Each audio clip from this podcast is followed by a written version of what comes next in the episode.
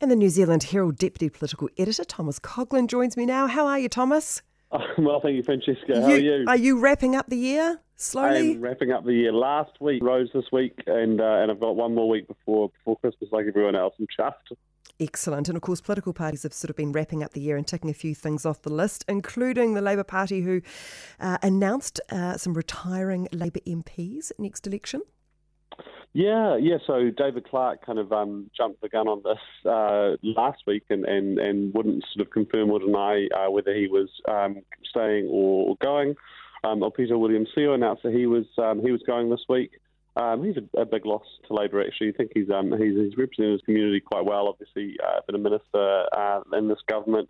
Um, but I'm sure Labor has already um, has already got someone lined up for his replacement. Other retirements like Paul Eagle, they were pretty well expected. Obviously, Paul Eagle uh, as the Rongotai MP and uh, and failed to win a, a, bid for the Wellington um, Wellington mayoralty uh, this year, and, and, and sort of I suppose this is, an acknowledgement that having failed to win the mayoralty, his career in Parliament's um, over. Uh, Peeni Henare, um, amusingly, this week, uh, Labour MPs were saying that they wouldn't confirm or deny whether or not they were staying on, right. um, so that that were, so that journalists didn't attempt to snuff them out. And uh, Peeni Henare kept doing this after MPs announced their retirements, leaving, leading to some speculation that he was going as well. Um, but he later confirmed that he was staying. So I imagine that by announcing this sort of group now, it makes it easier for the Prime Minister to sort of to complete her reshuffle that's expected in the new year. Yeah, that's that's that's correct. So she's got this, this cabinet reshuffle, um, which will be announced early next year. Um, she billed the, the, the, the, reshuffle that she did earlier this year as a minor one, uh, which which um, has led to speculation that this reshuffle, this impending reshuffle, would be a major one. Um, so we, we could see quite a quite a bit um, of change there. I think she'll be looking to get some fresh faces into cabinet uh, to head to the election with. Um, because you know, obviously they're, they're, they're, at the end of um, at the end of two terms, and and, and some um, some ministers are probably looking a bit tired or looking for a bit of a uh, refresh. Uh, maybe some portfolios need to be um, lifted from some of those more harder working uh, ministers.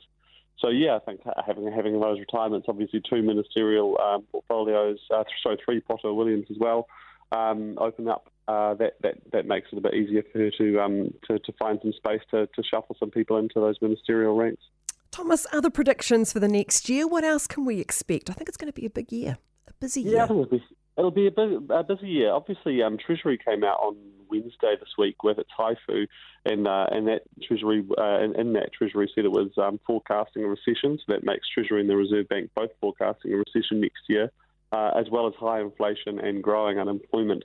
So I think it'll be a really tough um, fought election. Uh, obviously, you know, one thing I can predict with absolute certainty is that there will be an election next year.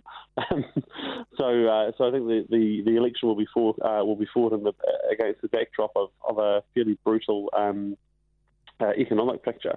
Um, so that, that I think is the, the big mm. the big issue that, that political parties are going to have to kind of arrange themselves around. The other thing you could possibly predict is that there might be quite a good turnout next election. I think people are ready to have their say.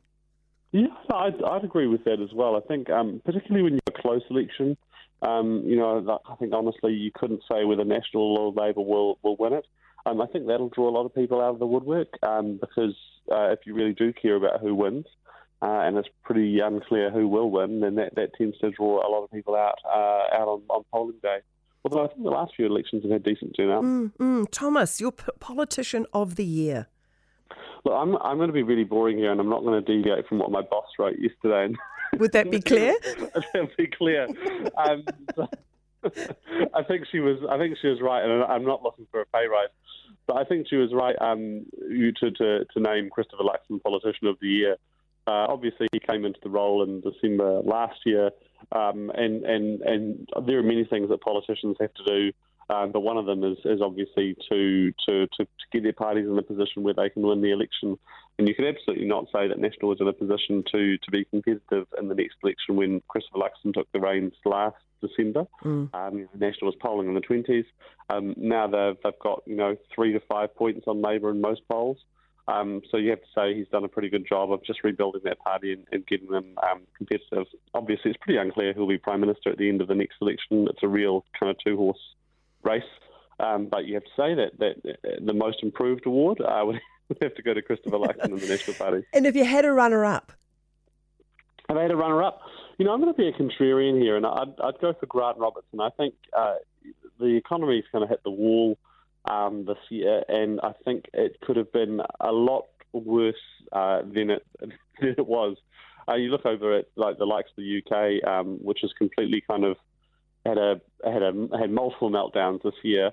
Um, so I think you know Robertson's kind of damage limitation uh, has has probably um, served the government quite quite well. Uh, you'd have to say that you know the, the books this week um, they've got Labor's got a lot of headroom to kind of work with um, more than more than perhaps we'd expected, uh, and I think that's probably a result of Robertson keeping his doors open, uh, his options open. Sorry, so I think I think um, that is probably an underappreciated um, part of New Zealand politics this year. But you've got to say that that Labor could be in a much worse position than it is were um, someone other than Robertson managing those books. Thomas, thank you so much for your contribution to the show throughout the year. No worries. I Merry hope Christmas. you, yeah, I hope you enjoy your summer and rest up because yeah, I think you're going to be you're going to have a busy year next year. no, I'm looking forward to it. Excellent, thank you so much. Merry Christmas. 90% of parenting is just thinking about when you can have a break. And when you do take a break, enjoy the Parenting Hangover podcast.